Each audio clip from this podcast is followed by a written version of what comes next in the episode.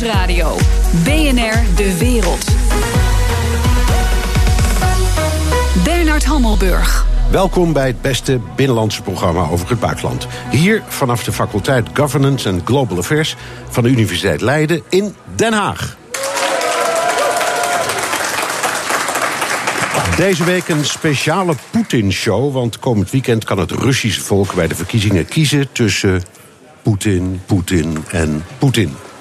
Straks spreek ik met Jaap Hoop Scheffer, voormalig secretaris-generaal van de NAVO en verbonden aan deze faculteit. Maar eerst Wiert Duk, oud-correspondent in Rusland, schrijver van het boek Poetin, straatvechter bedreigt wereldorde en verbonden aan de Telegraaf. Hallo Wiert. Hoi Bernard. Fijn dat je er bent. Uh, eerst even die aanslag op de oudspion Skripal en zijn dochter in Engeland. Britse premier May zegt: Poetin zit erachter. De, de, de belangrijkste westerse mogelijkheden hebben zojuist gezegd dat ze het een aanslag vinden op uh, de westerse beschaving. Mhm. Zonder dat ze echt met zoveel woorden zeggen: Poetin zit erachter. Wat Mhm. denk jij? Eh, Dat we het eh, niet weten. En ehm, er waren zelfs al berichten dat artikel 5 zou moeten worden ingeroepen. Hè, van de, dat Een is aanval op NAVO, één is een aanval op alle? Ja. is een NAVO-beginsel. Aanval op één is NAVO op alle.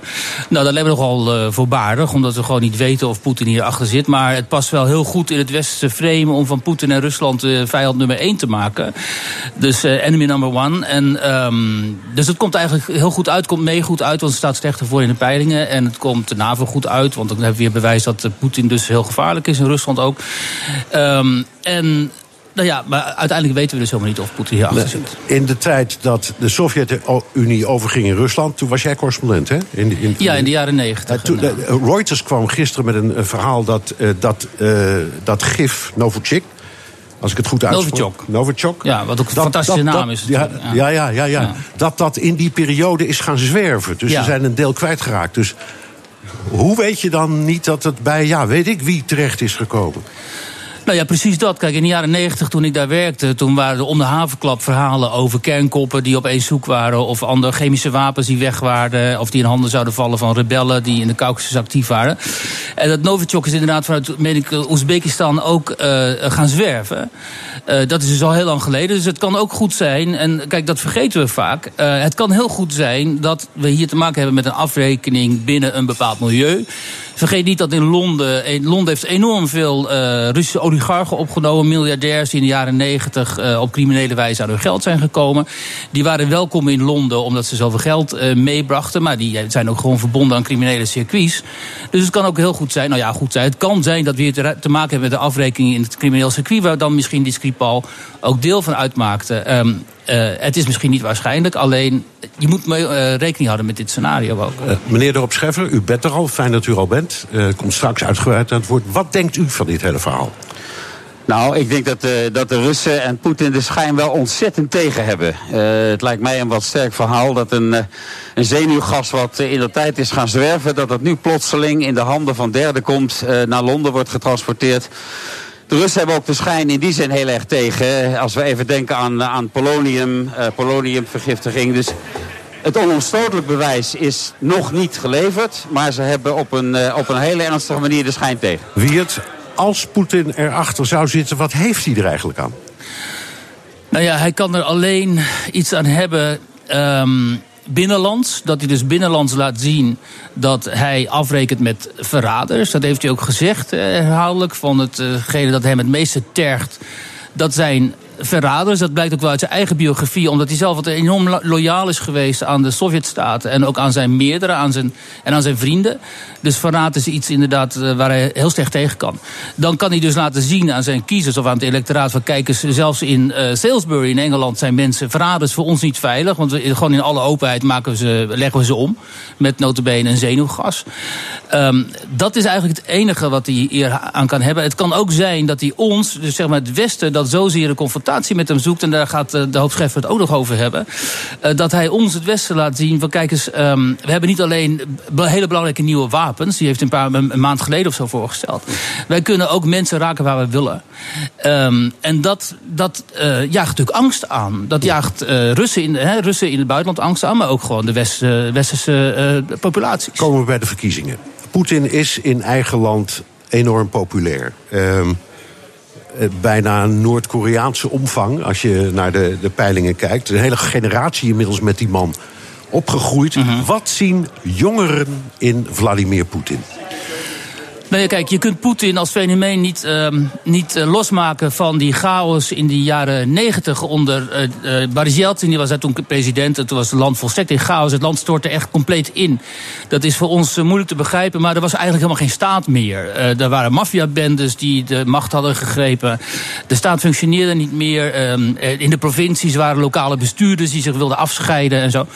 Dus dat was een verschrikking eigenlijk. Voor de Russen, kijk, voor ons, wij denken van ja, toen was er democratie in Rusland. Nou, uh, uh, dat is dus niet zo. Er was weliswaar democratie, maar er was vooral chaos. Dus voor de gemiddelde Rus die dat heeft, heeft ervaren destijds is dat een verschrikking geweest. En toen kwam Poetin en die heeft gewoon de orde op zaken gesteld. Heel simpel. Je kunt het heel makkelijk samenvatten. Hij heeft de orde hersteld. En daar zijn heel veel Russen hem dankbaar voor. Ja. Want ze krijgen nu dus weer gewoon hun pensioenen en hun salarissen betaald. En hij heeft en ook, hen ook hun uh, trots teruggegeven. Want de Sovjet-Unie en Rusland waren natuurlijk volstrekt vernederd in die tijd. En nu zegt Rusland van joh. Wij zijn een regionale grootmacht. Uh, we hebben gewoon gevestigde belangen hier in de regio. En dan komen we voorop, net als dat de Amerikanen en de NAVO dat doen. Ja. Dus hou maar rekening met ons. Je had het over het herstel van pensioenen. In de Sovjet-Unie waren veteranen en bejaarden stonden in hoog aanzien en konden ja. ook rondkomen. Dat stortte in de tijd die je net beschreef helemaal in. Ja. Poetin heeft dat hersteld. Is dat de belangrijkste reden waarom hij ook zoveel steun heeft bij wat oudere kiezers? Ja, want dat zie je dus ook. Als je kijkt naar, als je zijn, zijn redens analyseert en je ziet zijn op, publieke optredens, dan zie je dus dat Poetin heel veel respect heeft, of althans respect toont, hè, uh, voor die generatie van veteranen. Ook bijvoorbeeld, er is een belangrijke mars geweest, de herdenking van de Tweede Wereldoorlog, waarin mensen liepen met foto's van hun uh, overleden of in de oorlog omgekomen ouders of, of grootouders. En liep hij zelf mee. Hij is zelf ook oorlogs, uh, zijn, zijn vader is ook in de oorlog zwaar gewond geraakt. En zo, dus een, hij heeft een van de, moeten we wel zeggen, een van de 24 20 miljoen Russen die het leven hebben gelaten. Ja, in de maar dit is een gedeelde ervaring die hij deelt met, de, met hem, met zoveel miljoenen Russen. En waarvan hij ook heel duidelijk uh, zegt: dit is onze gemeenschappelijke ervaring. Dit is ook wat Rusland gemaakt heeft. Onze overwinning op het nationaal socialisme, op, de, op het fascisme. Dat is ook wat Rusland van nu definieert, nog altijd deels. En de, de, de mensen zien heel duidelijk dat hij, wat dat betreft, een van hun is. Ja, er is, dat benoemt hij ook zelf, niet te min nog steeds armoede. Hij heeft gezegd in een toespraak: ik ga die armoede in de komende termijn op zijn minst halveren. Hoe erg is het eigenlijk? Nou, kijk, als je de provincie ingaat. Kijk, Moskou, Sint-Petersburg, die grote steden, dat valt wel mee. Als je naar Moskou gaat, dan denk je echt van. Nou, ik ben gewoon in een normale, zeg maar, westerse uh, hoofdstad. Maar als je de provincie ingaat, dan is die ar armoede uh, enorm. En dat is natuurlijk een schande, omdat Rusland is in potentie het rijkste land ter wereld. Dus als ze dat, al dat geld en die mogelijkheden hadden aangewend voor hun bevolking. dan had het er niet zo ellendig hoeven uit te zien daar in de regio. Dus kijk, ik zeg aan de ene kant. Poetin begrijpt heel goed wat zijn bevolking wil. en hij is een van hen. Aan de andere kant is hij een van een leidt hij een kleptocratie van mensen die verder weinig, uh, weinig binding hebben met de gewone Rus. Uh, en die miljarden voor zichzelf opeisen en naar het buitenland sluizen. Terwijl die miljarden natuurlijk gewoon voor de opbouw van het land zouden moeten worden gebruikt. Wat staat er voor de gewone Rus bij die verkiezingen van komend weekend op het spel? Nou, niet zoveel, omdat Poetin die gaat winnen. Maar mocht, ja. hij de, mocht de mogelijkheid aanwezig zijn geweest dat hij die zou hebben verloren. dan staat er heel veel op het spel. Omdat voor de gemiddelde Rus is het alternatief voor Poetin is uh, chaos en uh, burgeroorlog. en Tsjetsjense strijders die vanuit Syrië terugkeren. Hè, vanuit, die, die vechten nu met, met Islamitische Staat. Die keren dan terug vanuit Syrië naar de Caucasus. Die willen daar nog altijd hun emiraat vestigen. Dus als Poetin mocht wegvallen, is de angst van de gewone Rus. dan keert die chaos uit de jaren 90 met alle geweld ook en met alle potentie van burgeroorlog, die keert terug. Dus dat, dat gaan ze echt nooit accepteren. Wat wij ook willen, kijk, het Westen wil regime change daar. Hè? Nou, dat kun je vergeten. Dat gaat echt niet gebeuren. Tenzij het Westen, net zoals in Oekraïne, gaat stoken. En, dat, en dan nog gaat het ze nog niet lukken trouwens. Zo dadelijk. Wat staat er zondag voor Poetin zelf op het spel? BNR Nieuwsradio. BNR De Wereld. U luistert naar een speciale uitzending van BNR De Wereld over Poetin en de verkiezingen live vanaf de faculteit Governance and Global Affairs van de Universiteit Den Haag. Met als gast Wiert Duk, oud-correspondent in Rusland en verbonden aan de Telegraaf. Uh, Wiert, we hadden het net over de Russische kiezer. Uh, en een beetje over Poetin. Nou, over Poetin zelf. Uh, voor hem. hij tekent dus weer voor zes jaar bij. Wat staat er voor hem op het spel? Wat wil hij? Nou ja, wat hij wil is Rusland achterlaten, als hij ooit weggaat trouwens. Uh, als een... Wacht even, als hij ooit weggaat, dus wordt het een soort Xi Jinping, denk je? Dat hij probeert nou, voor het leven te blijven? Ja, dat sluit ik niet uit eigenlijk. Of dat hij weer een constructie verzint, zoals met die Medvedev uh, eerder, dat hij dan premier wordt of iets anders en dan toch eigenlijk de touwtjes in handen houdt. Goed, maar ehm, dan is hij 71 tegen die tijd. Ja, nou ja, in de voormalige Sovjet-Unie waren ze echt stokoud vaak. Ja, dat kan nog 25 jaar mee of zo. En Trump is ook 71. Precies. Ja. Um, Okay, maar wat voor hem op het spel staat nu, en daarom is dat conflict met het Westen ook zo onhandig, omdat, um, kijk, in de wereld draait natuurlijk eigenlijk op dit moment alles om China. Dus de, de, de, de, de, de, relatie tussen, tussen het Westen en China, en tussen Rusland en China is gewoon cruciaal. Dus eigenlijk kan nog het Westen, nog Rusland dit conflict gebruiken. Het is dus eigenlijk onbegrijpelijk waarom dit conflict heeft moeten ontstaan. Maar goed, daar kan de ja, Scheffer misschien wel eens over zeggen. Dus voor Poetin komt het conflict ook helemaal niet goed uit. Want hij wil toch in zekere zin, of hij wil Rusland uiteindelijk achterlaten als een min of meer welvarend land. Wat in ieder geval niet meer die derde wereld eh, aspecten heeft die het nu heeft. Dat zal zijn belangrijkste uh, erfenis moeten worden. Maar daardoor wordt hij natuurlijk, daarin wordt hij enorm gehinderd door die sancties vanuit het Westen. En die onmogelijkheid om het Westen gewoon maar goed, je kan zeggen, handel te drijven had hij de Krim niet moeten inpikken, dan was dat misschien niet gebeurd. Ja, maar de Krim was een gevolg van een opstand in uh, Kiev waarvan volstrekt onduidelijk was hoe die zou uitpakken. Want dat was een gewelddadige opstand tegen een legitiem gekozen, weliswaar buitengewoon corrupte en slechte president, maar hij was legitiem gekozen. Die moest vluchten onder invloed van opstand op de Maidan. En toen heeft uh, Poetin gezegd: Ja, Loris, dit kunnen we, er ligt hier een vloot. Onze zwarte zeevloot ligt daar op, op, de Krim. Dus dit kunnen we niet accepteren. Dus daar kun je van alles, allerlei uh, analyses op loslaten. Maar die Russische analyse is eigenlijk net zo legitiem als die van ons. Maar goed, dat heeft hem dus inderdaad dit opgeleverd, deze enorme problemen. En um, hij zal hoop, hopen, denk ik, maar dat is vergeefse hoop, dat weten ze inmiddels ook in Rusland, dat die relatie met het Westen normaliseren. Maar ze weten ook dat dat niet gaat gebeuren. Dus we hebben al mensen als, als Poetin en zijn minister van Buitenlandse Zaken, Lavrov, die meneer in de VN die jij net noemde nou, voor de uitzending. Die mensen hebben allemaal al begrepen, met het Westen gaan wij niet meer normale contacten krijgen de komende, laten we zeggen, tien jaar. Dus we moeten. Uh, inzetten op China en op India en op Brazilië en zo, hè, die BRIC-landen. Wat ze ook al lang doet, doen, want dat moet een uh, redding gaan worden. Ja, we gaan zo uh, naar de student. Nog één kort vraagje. Ik hoor overal dat de enige angst die Poetin heeft een lage opkomst is. Wat kan het hem eigenlijk schelen of dat nou 60% of 80% wordt? Nou, als die opkomst laag wordt, en als dat naar buiten zou komen überhaupt, dan zegt het wel een en ander. Omdat natuurlijk in het Westen telkens wordt gesuggereerd dat Poetin eigenlijk veel minder aanhang zou hebben dan, hij, dan hè, zijn media of zijn staatsgetrouwe media uh, zeggen. En als in de grote steden bijvoorbeeld ook opkomst echt laag wordt, en, um, dan zou dat in ieder geval geïnterpreteerd kunnen worden als een soort van afwijzing van. Uh, Poetin. Mede omdat uh, de tegenstanders die hij heeft, de andere kandidaten, natuurlijk helemaal niet sterk zijn. Dus um, dan, dan zou dat eigenlijk het teken zijn van zijn zwakte, inderdaad. Maar ik. Ik ga daar niet van uit, ook omdat mocht de opkomst laag zijn, dan zullen de Russen er wel voor zorgen dat dat uh, toch wel wat hoger wordt in de officiële in, in, de, cijfer, in de cijfers ziet het er goed uit. Ja. Oké, we gaan naar het uh, publiek, naar de studenten en andere aanwezigheden. Gaat u gang.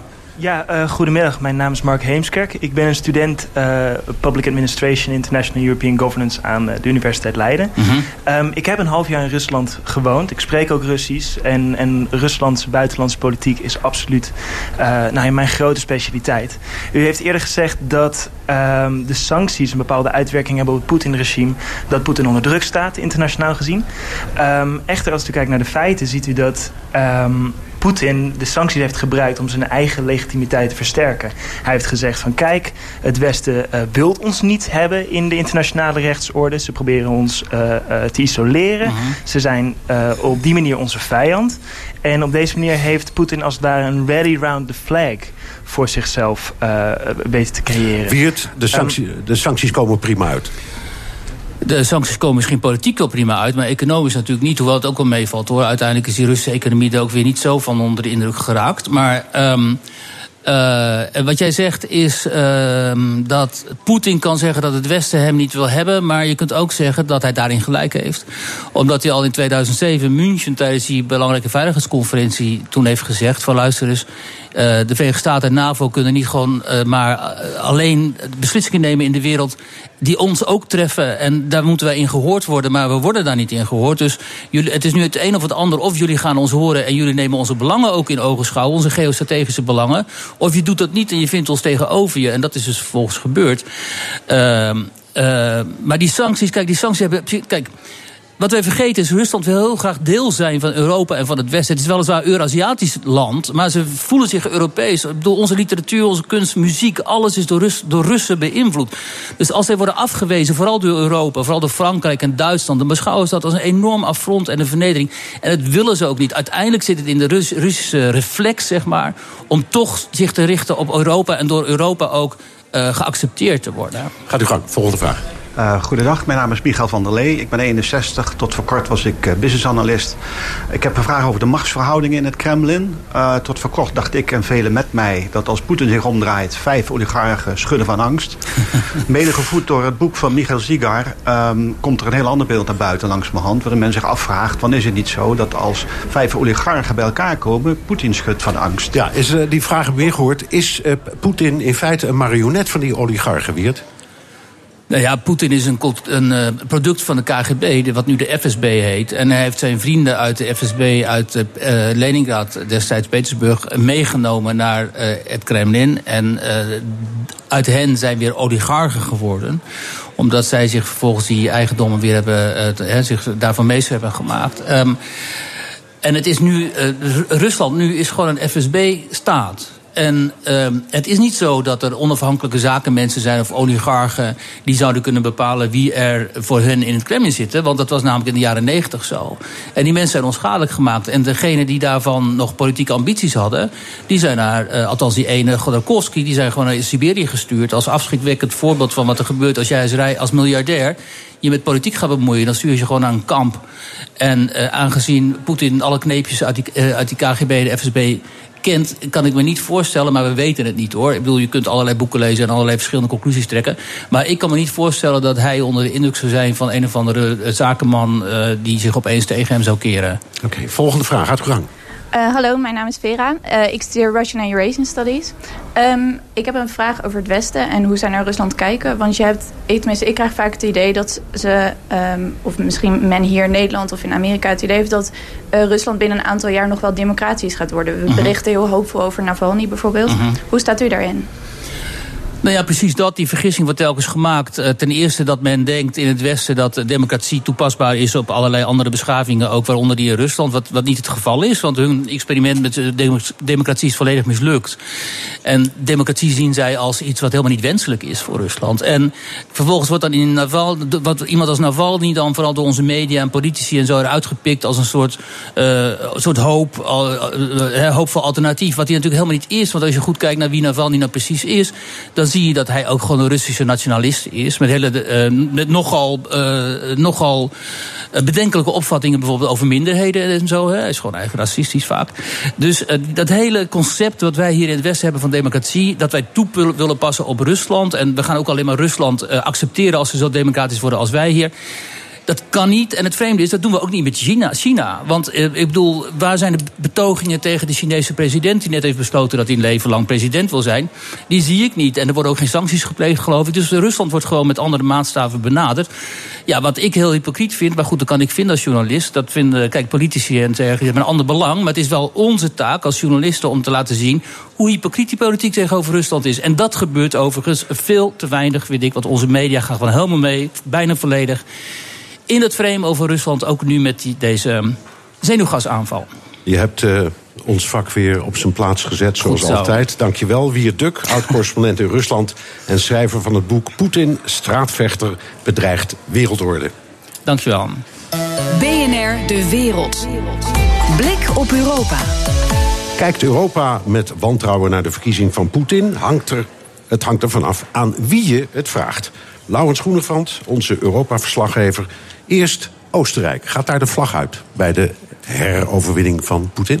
Deels wel. Um, je hebt natuurlijk sinds vorig jaar de nieuwe regering in Oostenrijk... waar de FPE aan meewerkt. En de FPE is, zoals we weten, heel erg pro-Rusland. De FPÖ heeft een lijstverbinding met Verenigd Rusland, de partij waar Poetin tot voor kort aan verbonden was. Eh, de FPÖ heeft destijds met het referendum over de Krim of de Krim bij Rusland zou komen, hebben ze waarnemers gestuurd. De FPÖ zegt we moeten af van de sancties. Het is tijd voor het opwarmen van de relaties met Rusland. Oké.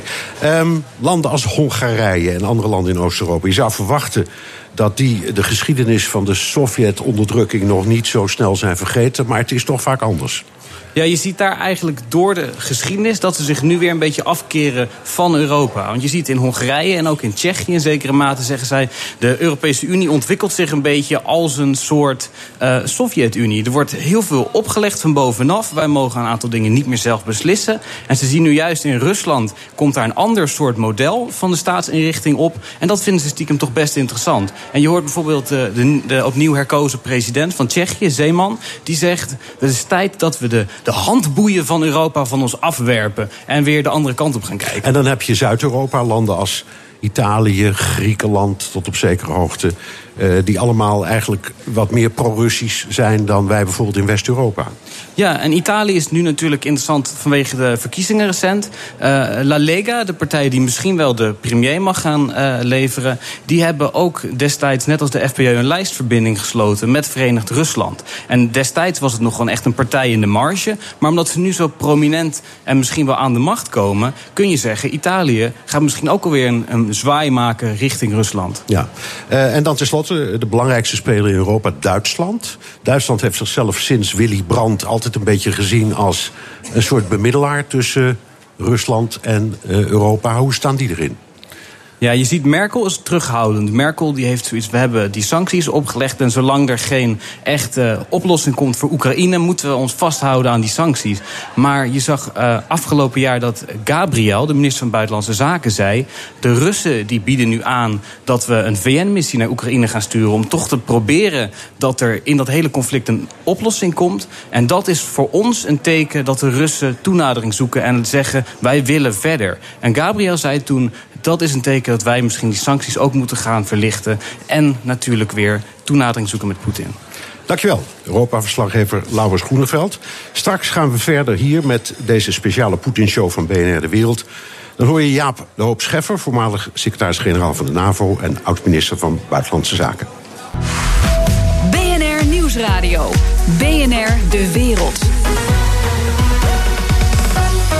Bernard Hammelburg. Welkom terug bij de speciale uitzending van BNR De Wereld... die geheel in het teken staat van Poetin. Live vanaf de faculteit Governance and Global Affairs... van de Universiteit Leiden in Den Haag. Ik praat verder met Jaap de Hoop Scheffer, voormalig secretaris-generaal van de NAVO en oud-minister van Buitenlandse Zaken. En verbonden aan deze faculteit. Dus we zijn bij u, we zijn bij u op bezoek. Met veel plezier. Ja, we beginnen even nog met die aanslag uh, op die Russische spion in Groot-Brittannië. Uh, de NAVO en de EU hebben zich solidair verklaard. Er was een veiligheidsraaddebat waarin dat duidelijk werd gemaakt. Nu net is er een verklaring gekomen van de grote westerse mogendheden. Uh, wat betekent die solidariteit nou concreet? Nou, ik denk dat de Britten daarom gevraagd hebben. En ik denk dat wanneer je met z'n allen in de Europese Unie zit uh, of in de NAVO, dat dan ook van je gevraagd wordt, terecht. Zoals de secretaris-generaal van de NAVO dat gisteren al heeft gedaan. En zoals het in de Veiligheidsraad is gebeurd, uh, dat je dan uh, je solidair verklaart, politiek in politieke zin, uh, met de Britse regering. Ja, maar wat, wat, wat, betekent dat? Want solidariteit kan gevolgen hebben, of sancties, of het houdt iets in. Ja, dat en als je, als je alleen maar zegt, ja, wij voelen ons met jullie verbonden, wat heb je daar dan nee, eigenlijk? dat, dat die solidariteit is nu politiek, maar die zou best kunnen uitlopen op andere maatregelen tegen Rusland. Uh, en dan kan de Britse regering weer tegen de bondgenoten zeggen... luister vrienden, uh, jullie hebben ons solidair met ons verklaard... de boter bij de vis graag. Dus ja. we doen dat niet alleen, kunnen het ook niet alleen. We doen dat met jullie. Zelfs uh, heb ik begrepen, Trump en de Amerikanen... hebben ook positieve verklaringen afgegeven. Ja, al heel snel. En ja. een snelle verklaring vanuit het Witte Huis over Rusland... is wat de Amerikaanse president betreft... Gevaarlijk nog, voor hem. nog altijd redelijk verwonderlijk. Ja, ja, ja, dat is ook zo. Um, straks had hier Duk het over, dat zelfs is gesproken over artikel 5 in het NAVO-handvest. Dus een aanval op één is een aanval op alle. Mag ik dat als een floddertje beschouwen? Dat, dat is toch niet serieus? Ja, nee, daar, daar, dit, dit, is geen, dit is geen aanval in de zin van, van artikel 5. Het is een, een buitengewoon serieuze ontwikkeling. En ik zeg duidelijk, de Russen hebben de schijn tegen. Ze hebben de schijn heel erg tegen zelfs. Litvinenko, die met polonium vergiftigd werd een aantal jaar geleden, hebben ze ook precies hetzelfde geroepen wat ze nu roepen. Ze hebben de schijn tegen. Het is nog niet onomstotelijk bewezen. Dat moet je er ook bij zeggen. Maar uh, uh, dat is het op dit moment. Uh, ja. en, en, okay. Nu is dit een aanslag op een spion. Ehm, we horen ook voortdurend over cyberaanvallen van de Russen. Wat proberen de Russen te bereiken? Wat denkt u dat hun strategie is? Ik denk dat Wierduk gelijk had toen hij uh, in een van zijn analyses zei... het kan best zijn dat de Russen uh, willen aantonen, uh, wie het dan ook zijn... maar ik denk dan de staat, de overheid wil aantonen... denk erom, je bent ook in Londen niet veilig. Als jij, als jij slechte dingen hebt gedaan, als je ons belazerd hebt... om het niet diplomatieke termen te zeggen, onze arm is lang. Dat is met Litvinenko bewezen. Dat is denk ik nu met deze aanslag met zenuwgas is dat, is dat weer bewezen. Meer in het algemeen, als u vraagt naar de strategie van Poetin en Rusland. Poetin is Rusland natuurlijk. Ten opzichte van ons, dan is denk ik het woord ontwrichting. Ja. is het beste woord. Disruption in het Engels. Hij wil, wil ons tegen elkaar uitspelen. Hij wil, hij wil onze samenlevingen uh, in voor hem positieve zin ontwrichten. Denk ook even aan alle beïnvloeding van verkiezingen. Uh, in de Verenigde Staten, uh, elders, uh, misschien ook hier, we weten het niet. Ontwrichten schrijf ik met een hoofdletter O. Dat is wat Rusland wil. En in die zin zie ik Poetin en Rusland ook niet direct als een militaire bedreiging voor ons. Nee, wel, een, dat valt dan toch een beetje voor mijn gevoel in de afdeling cyber. Zeker. Want dit, dat, dat soort Zeker. dingen. Nou staat er in, in de doelstellingen van de NAVO ergens helemaal bovenin cyber. Dat is een van de belangrijkste punten. Um, zijn wij toegerust op het omgaan daarmee, het terugslaan daartegen, het ons verdedigen daartegen? Hoe moet dat? Hoe doen we dat? Het is overal een hele grote prioriteit, cyber. En dan met name, zoals u zegt, hoe verdedigen wij ons tegen cyberaanvallen? Want je kunt natuurlijk, daarom is dat woord ontwrichten zo correct, denk ik. Je hoeft helemaal niet in militaire zin te ontwrichten. Je kunt ook heel goed ontwrichten eh, op het punt van kritische civiele infrastructuur. Je kunt, om maar een zo, voorbeeld te je noemen. kunt zo gezegd het licht uitdraaien. Ja, je kunt licht uitdraaien, je kunt, je kunt eh, waterkeringen eh, bedienen als, als je kwaad wil. Dus niet alleen militair, het is ook wel degelijk, wel degelijk civiel. We zijn druk bezig, ook in Nederland heeft dat prioriteit. Ook binnen de NAVO heeft dat prioriteit. Met de vraag te beantwoorden, hoe verdedigen wij ons daartegen? Ik vind dat wij tot op heden eh, enigszins naïef zijn... eh, om niet ook de vraag te beantwoorden. En als dat nou gebeurt... Uh, u heeft gelijk, de NAVO heeft uitgesproken op een topconferentie uh, dat artikel 5 ook ingeroepen zou kunnen worden bij een cyberaanval. Ja, dan moet je dus de vraag beantwoorden: hoe reageer ik op een cyberaanval? Ga ik daar militair op reageren, klassiek militair op reageren? Ga ik daar met andere middelen op reageren? Of ga ik daar, en daar vind ik ons redelijk naïef, gaan wij daarop reageren in kind, zoals dat in het Engels heet? Namelijk met hetzelfde wapen. En kunnen wij ook, als wij dat willen, een cyberaanval, Maar- een contra-aanval plegen, zodra we weten, en dat is moeilijker met cyber, waar die aanval vandaan komt. Het klinkt alsof u zegt, zij zijn daar beter in dan wij. Nou, ik weet niet, ik weet niet of ze... klinkt, of ik, ze- ik, vind- ik vind het zelf altijd een beetje naïef om te denken dat wij die dingen niet zelf ook doen. Wij Nou, in het Westen. Wat ik waarneem, meneer Hammelburg, eh, is dat zij daar zeker goed in zijn. Dat hebben ze ook wel bewezen eh, de afgelopen jaren. Eh, dat wij ook, denk ik, heel redelijk op, op stoom zijn voor wat betreft verdedigen tegen. Ik denk dat wij niet voldoende op stoom zijn en een beetje naïef zijn in het kunnen reageren in het geval van een massale cyberaanval met een tegenaanval. Eh, en dan word je pas serieus genomen. Dat klinkt allemaal heel vervelend, maar zo werkt het wel. Ja, Eh, nou eh, bestaat er ook nog zoiets als, als, zal ik maar zeggen, gewone wapens. Daar valt onder klassieke wapens, maar ook ballistische wapens. De Russen slaan zich erg op hun borst. Poetin had het over een nieuwe hypersonische raket. Daar heeft hij beelden van laten zien. Dat waren volgens mij animatiebeelden. Ik denk niet dat ze echt waren. Maar hoe dan ook. ik hoop het niet. Nee, nou, maar dat is precies de vraag. Is het bluff of is het echt waar? En als het zo is, hij zegt daarmee breken we door alles heen, loopt hij dan voor? Nou, A weten we niet of de wapens waar hij het daarover had, eh, of, of die bestaan. B, het waren animaties. Eh, nou, prachtig allemaal. Het past in het patroon uh, van Poetin. En het is, een, een, als ik de vergelijking mag maken met zijn blote bast. Uh, het is uh, in een blote bast op een paard zitten, naar een vaas duiken die daar door zijn medewerkers op de zeebodem een uur geleden is neergelegd. een koud bad, in een koud bad ondergedompeld worden. Het is het tonen van, en hier zagen we de militaire variant, politiek-militaire variant. Jullie zullen rekening met ons moeten houden. Daar heeft Wierduk ook gelijk. Andere, op andere punten niet. Maar jullie, hij, Poetin wil één ding. Hij wil serieus genomen worden. En hij wil dat wij rekening houden met de politieke, militaire positie van Rusland in de wereld. En vindt dat wij dat niet doen. En hoe is die militaire positie als je die vergelijkt met, laten we maar noemen, de grootste ter wereld? Dat is nog altijd de Verenigde Staten. Uh, Rusland is ondanks al dit gedoe toch nog altijd een mug vergelijken bij eh, de Amerikaanse krijgsmacht. Zeker. Uh, en Rusland is, is uh, als je het over conventionele wapens hebt, is Rusland veel en veel zwakker dan Amerika. En ook veel en veel zwakker dan de NAVO. Maar. En nou komt een, een, een, een zorgelijke maar. Wat doet Poetin omdat hij daar zwak is? Hij legt steeds veel meer, veel meer de nadruk op kernwapens op atoomwapens. Daar praat hij openlijk over. Hij praat openlijk over het gebruik van atoomwapens. Hij heeft, even weer op die persconferentie, hij zegt dat hij ook nieuwe atoomwapens heeft ontwikkeld. Doen de Amerikanen overigens ook, ja. uh, daar niet van. Maar zijn conventionele zwakte maakt de atoomdrempel lager. Zoals ook de NAVO conventionele relatieve zwakte. Ik heb dat ook altijd toen ik daar zat uh, gezegd. Generaal Middendorp heeft het nog gezegd, de voormalige commandant der strijdkracht in Nederland.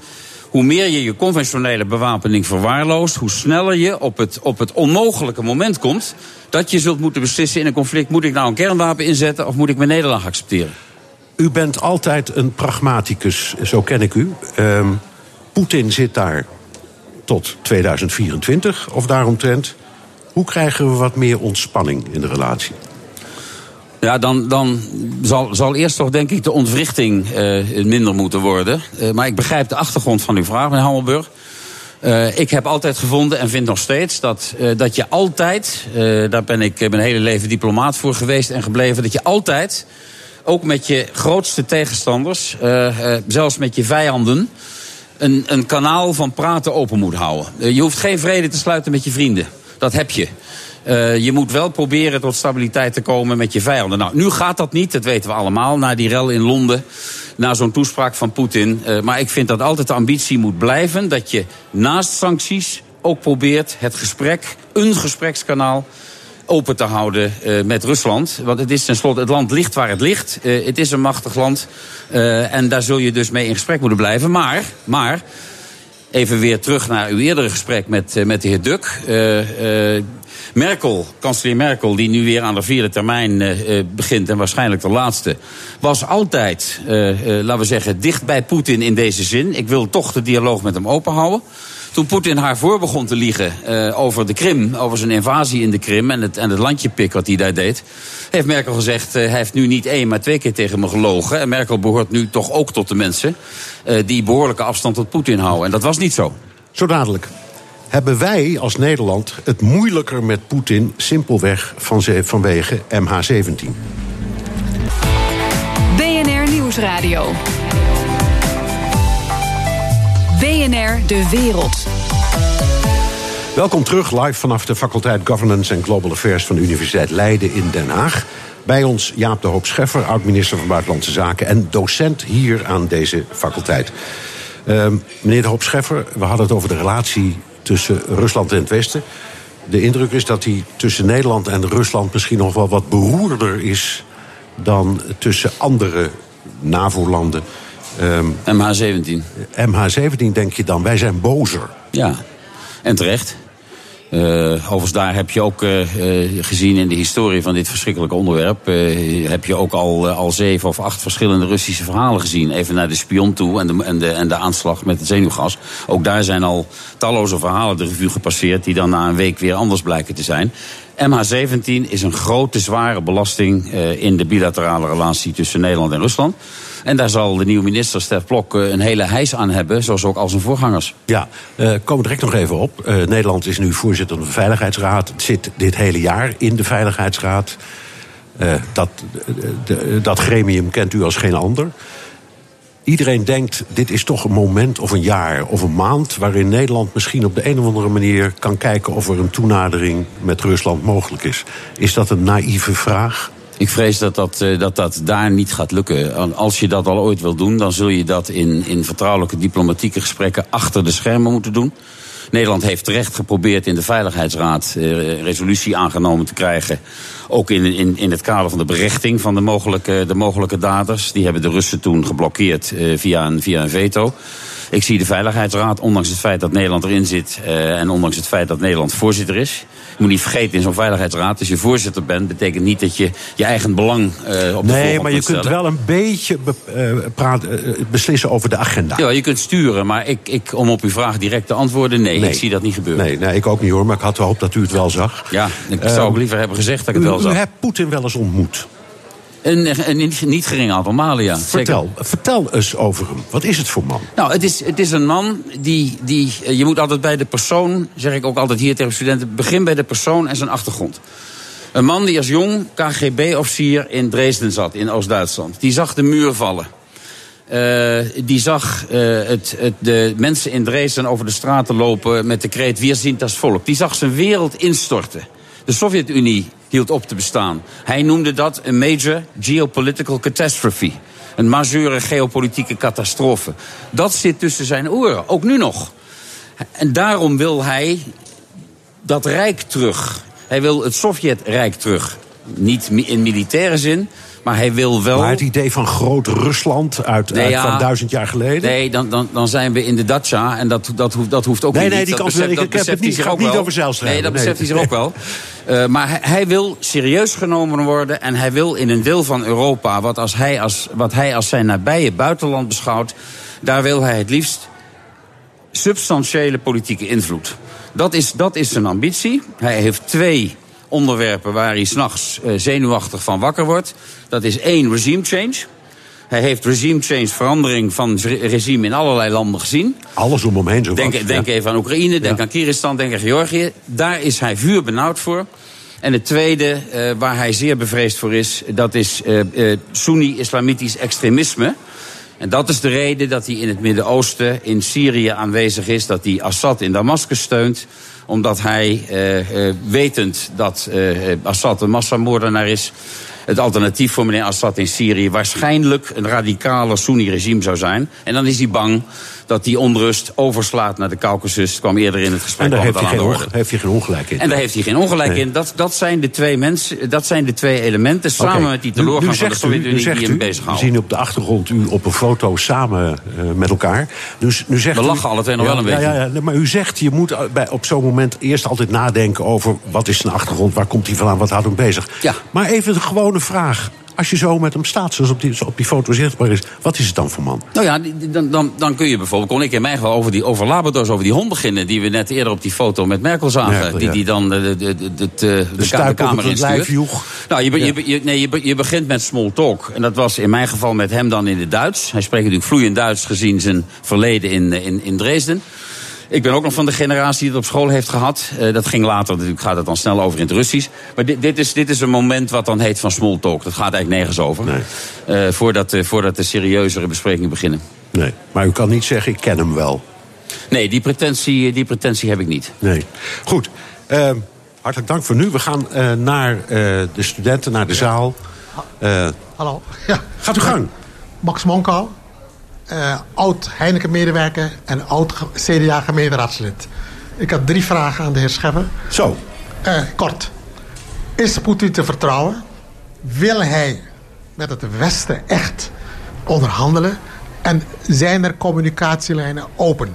Nou, dat is... Drie kleine Ja, het zijn, dat, ik, ik was al bang, maar dit is echt een hele mooie. Gaat u gang. Er, er zijn op dit moment denk ik niet erg veel communicatielijnen open. Vrees ik. Had u mij dat een week geleden gevraagd voor de aanslag, had ik gezegd: er zal achter de schermen, zoals dat altijd gebeurt, wel degelijk worden gepraat. Eh, dit, is, dit is daar niet het moment voor. Daar is tijd voor nodig eh, om, dat, om, dat weer, om dat weer op te starten. Eh, is Poetin te vertrouwen in zijn ambities? heb ik een gebrek aan vertrouwen voor wat, wat Vladimir Poetin betreft. Maar dat komt omdat dat strijdt met de belangen waar ik meen voor te moeten staan. En dat, dat is, dat is uh, voor uh, de NAVO, dat is voor de Europese Unie. En, de en het derde punt was. Doet hij zijn best? Nou, ik, ik denk dat hij op, op dit moment zeker niet zijn best doet. En in het recente verleden te weinig zijn best heeft gedaan. Vergeet niet dat de annexatie van de Krim de eerste keer was sinds de Tweede Wereldoorlog dat in Europa grenzen met geweld zijn gewijzigd. Dat is niet niks. Uh, dat, dat de Krim heeft hij gewoon geannexeerd, heeft hij ingenomen. Hij is Georgië binnengevallen in 2008. Hij uh, stookt onrust in het oosten van Oekraïne. Uh, wat dat betreft zijn dat ambities die ik, zoals u niet zal verbazen, in geen delen deel. We gaan naar de volgende vraag. Gaat u gang. Goedemiddag, mijn naam is Chris van der Groot. Ik ben consulent milieu, maar in een verleden student internationale betrekkingen. Een scriptie geschreven onder Joris Voorhoeven over de buitenlandse politiek van Rusland onder Brezhnev. Uh, mijn vraag aan, uh, aan de heer Hoopscheffer is tweeledig. Enerzijds ehm, de, disruptie. Ehm, er zijn natuurlijk ook hele grote overeenkomende belangen. Economische, op gebied van economie en, en terrorismebestrijding. Als Rusland zou willen uh, disrupteren, om het zo maar eens te zeggen... dan zouden ze de gaskraan kunnen dichtkraaien. En dat, uh, dat, ja, dat, dus op de disruptie met het gebied van cyber... dat is op een heel andere, ander vlak, lijkt me. Een heel andere ding. Als ze echt zouden willen dis disrupteren... dan zou het, simpel kunnen met de gaskraan. En zoals we weten, aan Engeland is uh, recentelijk het een maximum geleverd. Ten tweede... Um, uw commentaar graag van... wordt er niet vanuit de Verenigde Staten de, het feit dat de democraten zo hard op uh, anti-Trump en de, uh, de Rusland-affaire als een middel zien om Trump uiteindelijk te wippen. slaat dat niet over ook op onze politiek richting Rusland en onze informatie daarover? Nou, dat, dat, dat laatste kan ik kort over zijn. Dat, is, dat, dat vindt plaats onder het motto All Politics is Local. Dat gebeurt overal. Dus ook in de Verenigde Staten wordt zoiets gebruikt om de eigen politieke agenda te, te promoten. Wat betreft energie, twee opmerkingen. Eén, we moeten ons wel realiseren dat hoewel de wereld nog lang fossiele brandstoffen nodig zal hebben, het belang van fossiele brandstoffen afneemt. Dus ook het wapen in die zin tussen aanstekens van Rusland neemt af. Denk even aan de Amerikaanse schaliegasproductie, schalieolieproductie. Eh, er zijn langzamerhand veel meer alternatieven dan er 10, 15 jaar geleden waren. Dus dat wapen wordt steeds minder. En dat wapen bijt natuurlijk eh, Rusland eh, evenzeer als het ons zou, zou bijten. Mijn opvatting is dat we niet meer, maar minder afhankelijk moeten worden van, van, van Russisch gas.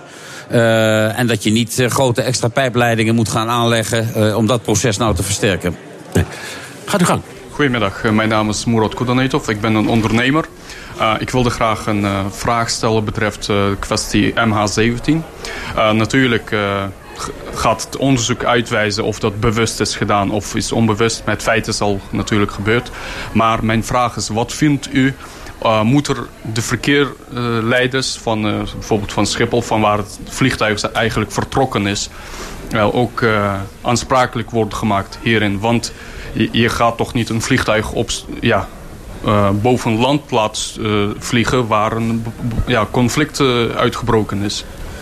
Zelf, zelfs als dat zou gebeuren, uh, zou ik zeggen, is dat nog geen reden om dan een burgerpassagiersvliegtuig uit de lucht te schieten. Uh, maar het is, het is natuurlijk waar dat, dat, uh, dat lessen zijn geleerd uit datgene wat u zojuist in uw, in uw interventie opmerkt. Dat is beslist waar. Maar dat is geen reden, denk ik, voor, eh, voor aansprakelijkheid. Eh, maar nogmaals, ook geen reden om met een boekraket een, een burgervliegtuig uit de lucht te schieten. Nee, maar misschien wel reden om die luchtvaartdiensten wat beter met elkaar te laten komen. Ja, dat is, dat is ook sindsdien gebeurd. Ja. Volgende vraag, laatste vraag vrees ik. Waar is die? Gaat u uh, hi, Daan van uh, het Leiden University College. Uh, ik vroeg me af, gezien de, nu steeds waarschijnlijker lijkt dat Rusland daadwerkelijk bij Amerika geïnterfereerd heeft in de verkiezingen. En nu dit gedoe met, met Londen. Kunnen we ook verwachten dat Rusland een beweging richting Azië en China zou maken? Of is die uh, course of action on, onwaarschijnlijk? Nou, ik denk dat, dat uh, Russen en Chinezen... De, Rus, de Russen uh, pretenderen altijd dat ze hele warme banden met de Chinezen hebben... maar ze zijn ook elkaars grote rivalen en concurrenten in Centraal-Azië. China is langzamerhand door hun eigen macht Rusland gaan beschouwen als een kleiner broertje. Dus uh, als Rusland beweging richting China zou maken, dat valt niet uit te sluiten, dan is dat wel in deze familieverhouding. Dan is het vader en zoon. Ja. En dat is wel eens anders geweest, maar, maar door de toegenomen macht van China uh, zijn die verhoudingen natuurlijk veranderd. Nee, maar Azië is groter dan alleen China, dus je hebt ook India, Pakistan. Zeker, maar, maar de, de, de, grote, de grote strijd, de Great Game zoals dat vroeger heette in Centraal-Azië, gaat tussen China, Rusland en, en tot op zekere hoogte ook tussen ons, het Westen. Ja. Heel hartelijk dank Jaap de Hoop Scheffer, voormalig secretaris-generaal van de NAVO, oud-minister van Buitenlandse Zaken en docent hier aan deze school. En tot zover BNR De Wereld vanaf de faculteit Governance and Global Affairs in Den Haag, onderdeel van de Universiteit Leiden. We gaan hier zo dadelijk nog even door met vragen van studenten en andere bezoekers aan Jaap de Hoop Scheffer. En u kunt meekijken via bnr.nl. Voor de radio-uitzending tot zover bedankt. Mijn naam is Bernard Hammelburg. Tot volgende week.